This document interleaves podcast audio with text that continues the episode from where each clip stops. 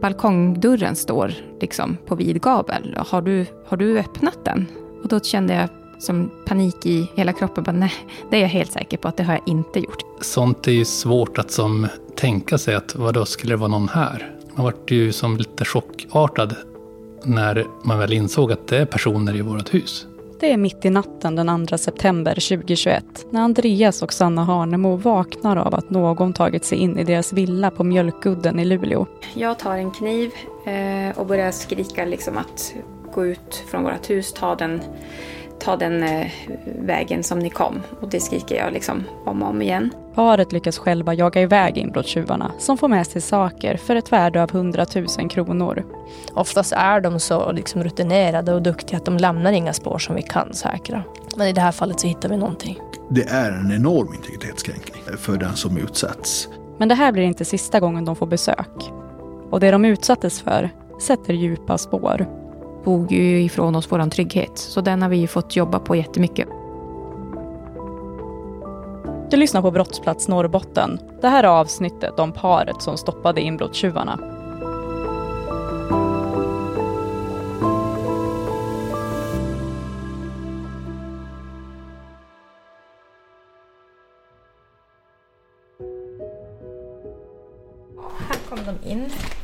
Och då, då visade det sig att den här eh, dörren hade ju då stått lite på glänt. För vi har, har haft hand om vår bonushund Molly. Och då på kvällen hade hon väl varit ute och tyvärr så hade vi glömt att, att stänga den här dörren. Så därför så syns det inte så mycket utan hade, det var ju väldigt lätt för dem att bara öppna upp den och, och ta sig in. Och den stod liksom helt, ja så här stod den.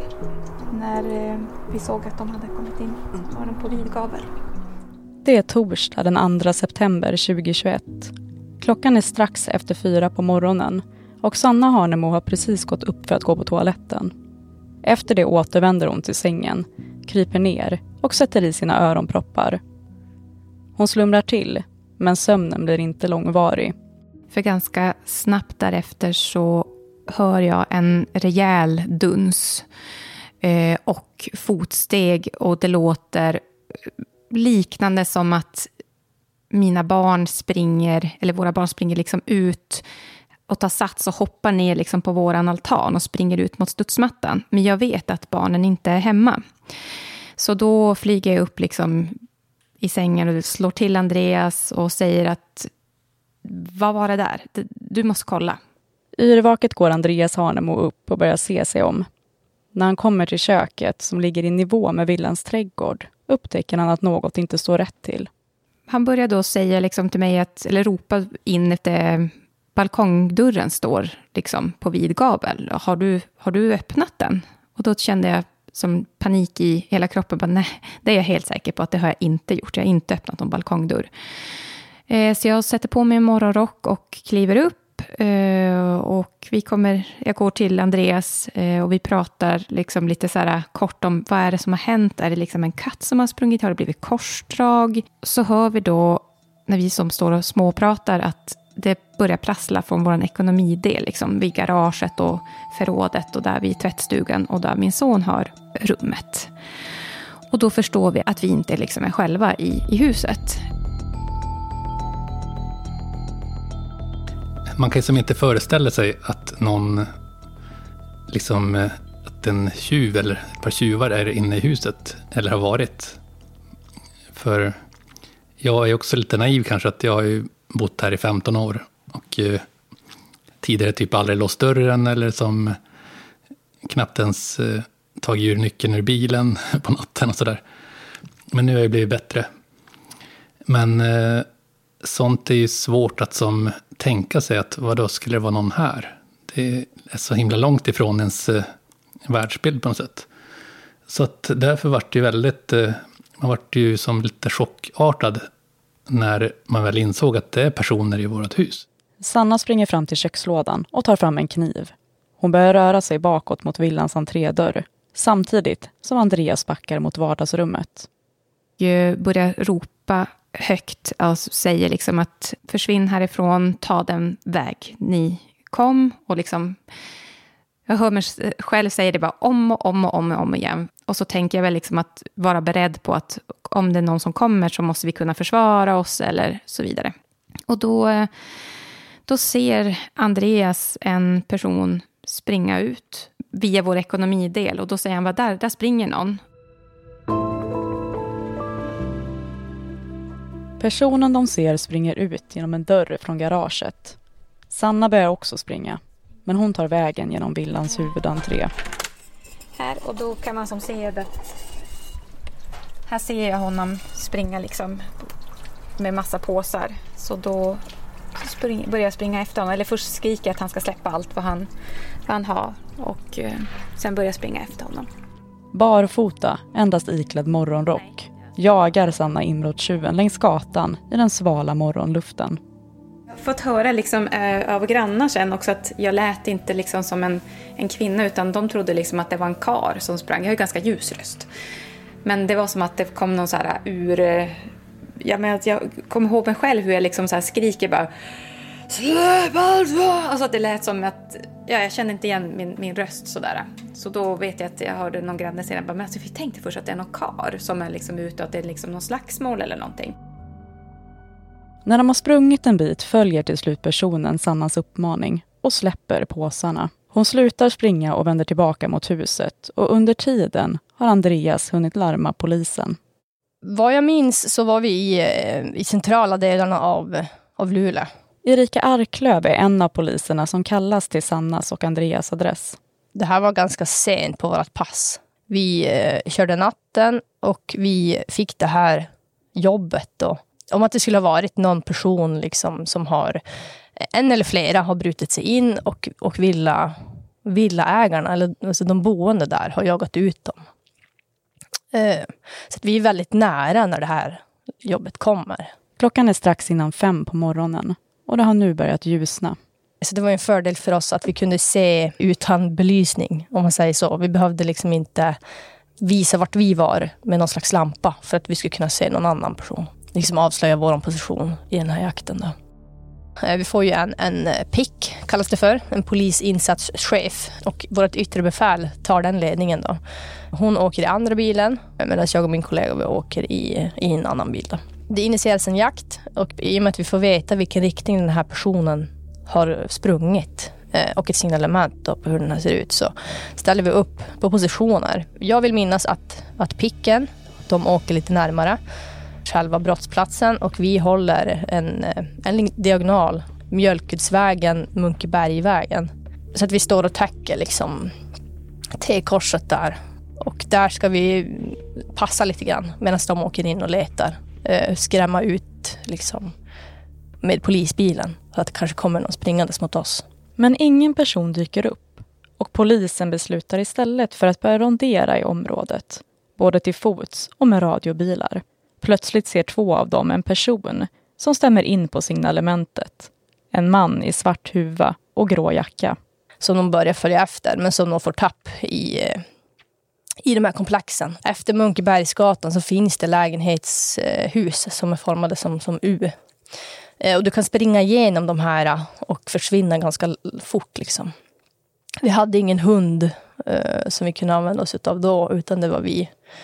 Eh, vi fick tapp på den här eh, och jag minns inte riktigt hur länge vi, vi jagar. För att det är så att vi eh, varsin polis och varsin bil kliver ur och börjar gå till fots och kolla trapphus medan jag eh, vidgar sökområdet lite grann. Eh, och åker runt och letar med min bil. Då.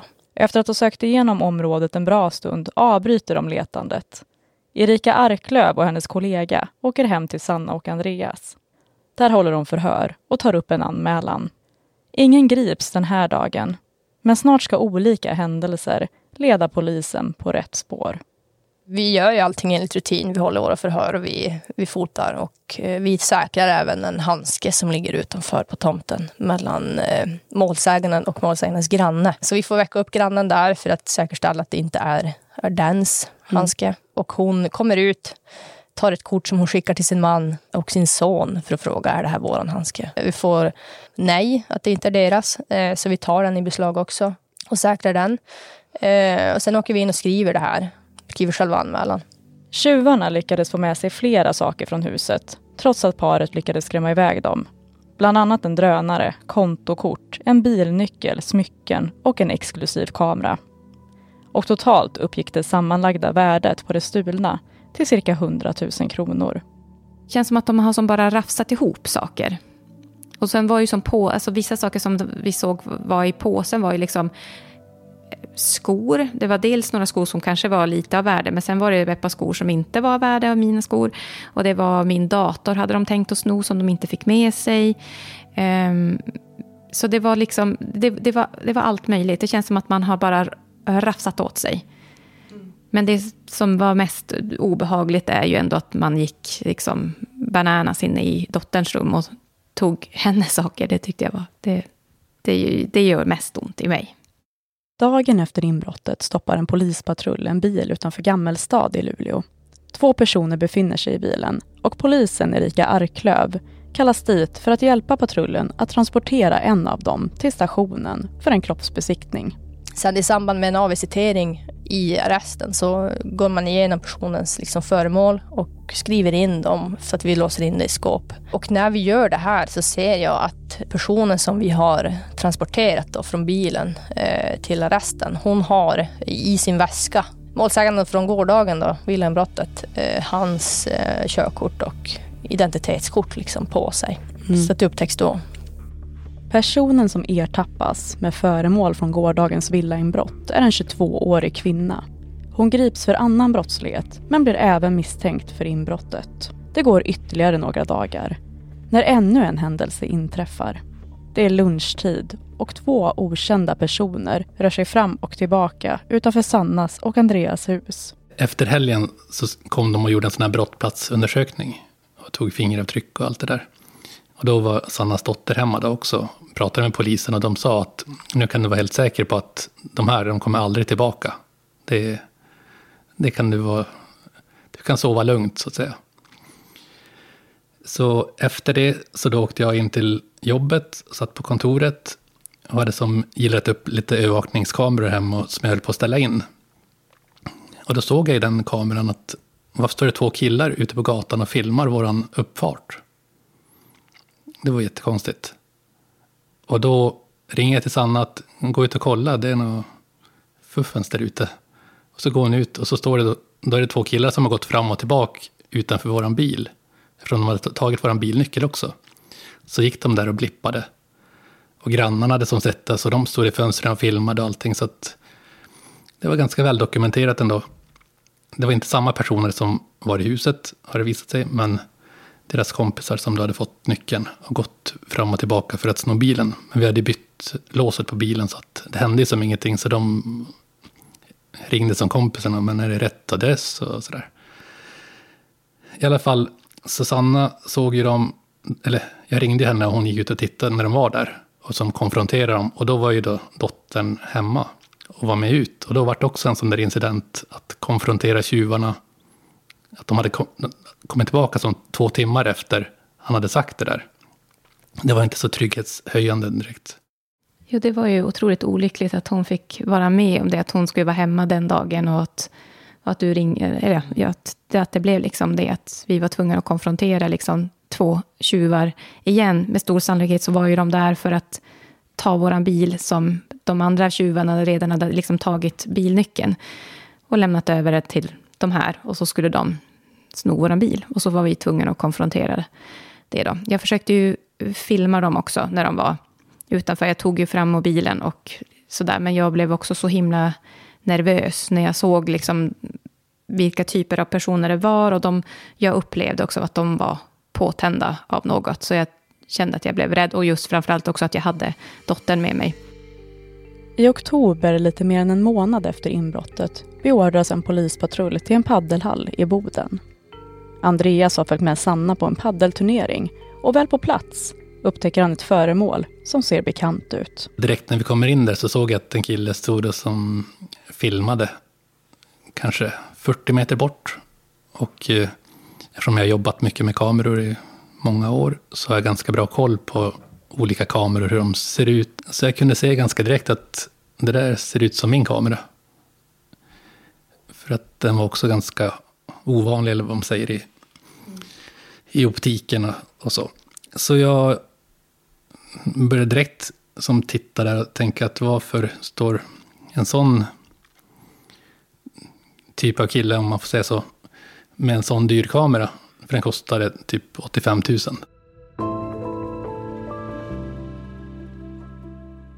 Så jag gick fram till honom direkt och som sa, men häftig kamera du har.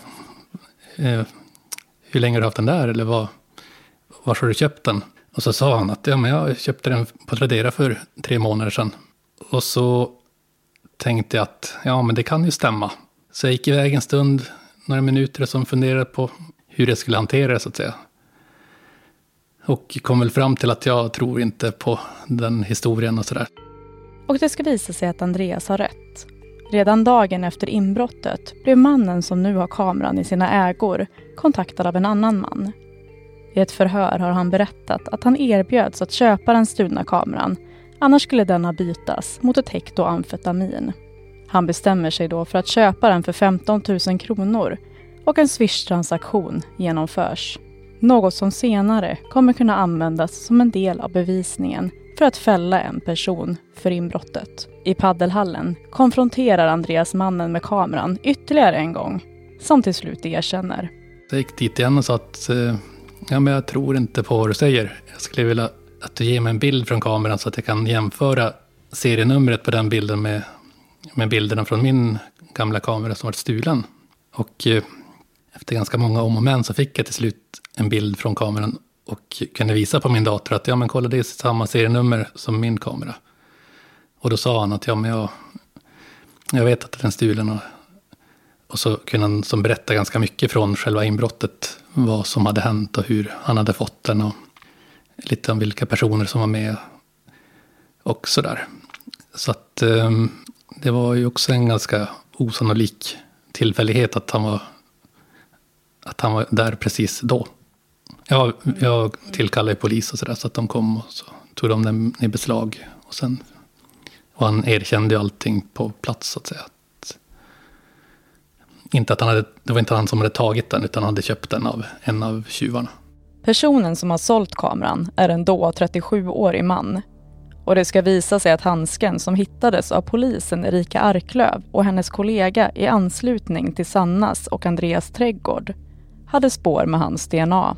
Den 6 juli 2022 döms han i tingsrätten för inbrottsstölden, men även för ett flertal andra brott och det totala straffet blir fängelse i ett år och sex månader. Det hittades också en handske inne i Sannas och Andreas bostad med spår av DNA från den 22-åriga kvinnan som dagen efter inbrottet blev påkommen av polisen när hon färdades i en bil full av föremål som stulits i samband med inbrottet. Även hon döms för inbrottsstöld. Men för henne blir påföljden tillskyddssyn. Eh, båda nekade ju, men jag var nog tämligen övertygad om att de här skulle dömas båda två för detta. Kammaråklagare Jonas Fjällström var en av åklagarna som höll i förhandlingen. Han säger att det är ganska ovanligt att någon döms för den här typen av brott. Om vi kan titta på bevisning som fanns i det här fallet. Eh, det är ju inte sällan man hittar stöldgods på någon. Och då finns ju alltid möjligheten att ja, men de kanske har köpt stöldgodset eller fått det av den egentliga tjuven. Och ibland hittar man DNA på brottsplatsen, på någon ruta till exempel. Och då eh, uppstår ju problemet att bevisa att det tillkom just vid tillfället. Att det är samma person som avsatt DNA som faktiskt tillgripit grejerna. För man kan ju tänka sig att personen bara är med och, och inte stjäl något själv. Men jag tänkte att vi, alltså, vi har båda de har, båda har stöldgods på sig och bådas DNA finns på platsen och har tillkommit vid gärningstillfället. För det visste vi också som är handsken. Ingen av handskarna hade ju funnits där tidigare. Och det är ju ganska sällan man har båda eh, faktorerna. En av faktorerna förekommer ju tämligen frekvent, men det räcker, det räcker inte. Alltså sagt, hade, hade de haft stöldgods på sig hade det kanske blivit häleri. Straff, en månads fängelse straffvärde för det. Eh, och hade bara DNA funnits på platsen Ja, då hade sannolikt inte räckt eh, det heller. För då har vi inte kunnat bevisa att just de personerna faktiskt har tillgripit. Särskilt när vi vet att det var tre stycken och bara två är åtalade. Så kanske var den tredje som har tagit allting. Båda personerna döms även att betala skadestånd till Sanna och Andreas som säger att de var nöjda med utfallet. Men en tid senare överklagar den dömda mannen till hovrätten där han blev friad för inbrottsstölden. Något som förvånade Jonas Fjällström. Jag trodde att man skulle fastställa domar som det heter, att man dömer på samma sätt. Mm. Men det går ju inte alltid som man för, förutspår. Jag blev tämligen förvånad eh, faktiskt. Men, eh, för jag, jag, tyckte och tycker fortfarande att den bevisning som fanns eh, mot honom var alldeles tillräcklig. När Andreas och Sanna får höra att mannen valt att överklaga gjorde de det också. I ett senare samtal på telefon berättar Andreas om varför de valde att göra det. Vi var ju ganska nöjda med domen ändå som blev i tingsrätten där bägge dömdes till ett års fängelse. Men sen så överklagade ju ena personen domen då tänkte väl jag att eh, ja, men då överklagar vi också. Ett sånt där anslutningsöverklagande som det heter. Och det var väl lite grann för att vi tyckte väl inte att det här inbrottet var miniminivån av inbrottsstöld utan att det var många fler faktorer som gjorde att straffet gott och väl kunde ha varit något högre. Sen var det väl också att sätta lite press på dem att om de ska hålla på och överklaga domen så då kan väl vi också göra det från vårt håll. Sen var det också så att vi fick inget målsägande beträde under tingsrättsförhandlingen. Vilket var lite konstigt. Men då efter att jag hade hållit på och pratat med hovrätten några gånger så tyckte de att ja, den här killen behöver ändå ett biträde. Så då fick vi tilldelat ett till hovrättsförhandlingen. Under 2022 anmäldes omkring 11 000 bostadsinbrott i Sverige. Erika Arklöv berättar att hon har åkt ut på ganska många under sin tid som polis. Och de flesta sker sommartid. Det blir ju liksom högtiden för villainbrott när folk åker iväg och sådär. Och det känner vi väl igen. Det går ut med varningar i tidningen och på nyheterna pratas det om att villainbrotten ökar. Vi från polisen brukar också vara väldigt bra på att ge tips på vad man ska göra liksom, när man ska åka iväg. Så sommaren skulle jag säga är eh, ja, men, en hög säsong för villainbrott.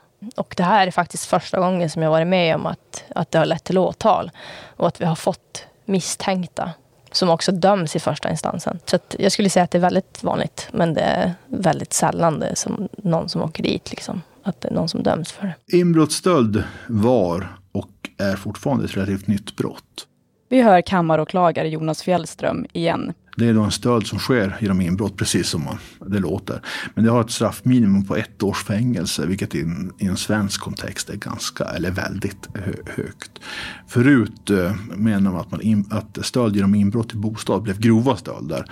Eh, vilket hade ett straffminimum på sex månader. Jag tycker att det är ganska bra att man har infört ett separat brott för inbrottsstöld. Alltså det, är, det är inte vilka inbrott som helst, utan det är inbrott i, i bostäder man pratar om. Och det är en enorm integritetskränkning eh, för den, den som utsätts. Eh, så jag tycker att det är bra att man har ett straff som motsvarar det. Och det är också att man har relativt höga straff för det i förhållande till andra tillgreppsbrott. är också bra för då kanske man styr om dem från inbrottsstölder till inbrott i förråd eller inte. Det är också illa men det är inte tillnärmelsevis lika kränkande att få inbrott i ens förråd som i ens bostad där man ligger och sover. Inbrottet som familjen utsattes för ledde till att Andreas fick upp ögonen för polisyrket. Om inte det här hade hänt så hade jag inte börjat med med något sånt. Det är väl ganska säkert. Mm. Och det var väl att, eh, att vi var bägge så engagerade i själva utredningen och försöker hitta vägar till eh, eh, ja, men dels hitta bevis och hitta sätt att som få reda på saker och ting och knyta folk till olika saker och sånt. Att och då dök det som upp bara en annons på nätet att eh, kolla in polisutbildningen. Och så tänkte väl jag att jag som är så himla gammal och sådär, att jag, det är väl inte för mig, tänkte jag väl först. Men sen tänkte jag att ja, men jag skickar in en ansökan och ser väl vad det blir. Tänkte att de vill säkert ändå ta mig. Så, ja, men, eh, så vart det i alla fall så att jag började där sen. Efter några, eh, typ två månader senare.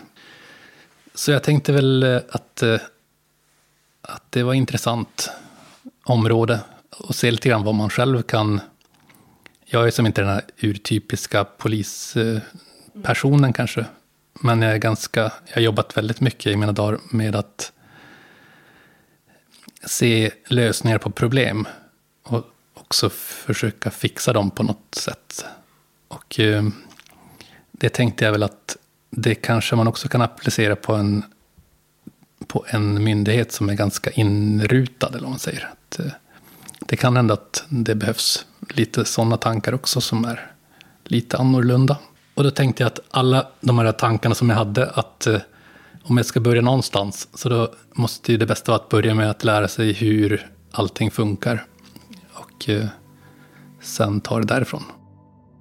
Men hur har ni påverkats av eh, den här händelsen? Ja, alltså vi har ju fått, framförallt jag och dottern har ju gått jättemycket hos Brottsofferjouren och fått mycket hjälp därifrån för att försöka kunna känna sig trygga igen i vårt hem. Um, ja, men mycket liksom att dottern sover ju gärna inte själv. Hon har ganska nyligen börjat sova själv i sitt rum. Så det har ju ändå gått en väldigt, väldigt lång tid. Och sen, eh, ja men jag själv har ju också så här eh, varenda litet knak när man går och lägger sig så här, så här oh, vad var det där? Och, eh, ja, man, man tittar sig lite extra runt axeln och man börjar som, jag tror inte jag har iakttagit människor på det här sättet som jag gör nu.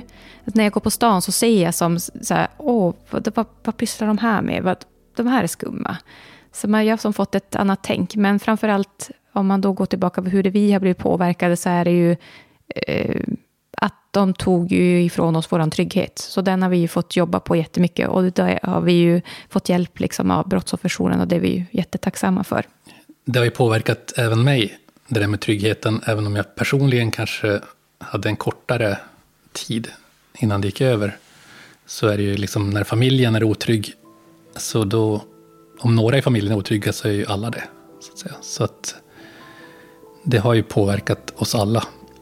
Att eh, man har blivit mer försiktig och, och sådär.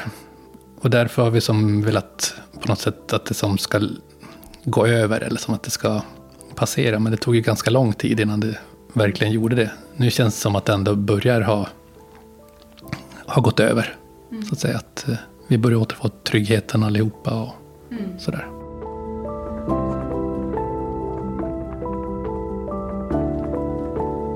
Du har lyssnat på Brottsplats Norrbotten, en produktion av NSD, Norrbottens-Kuriren och PT.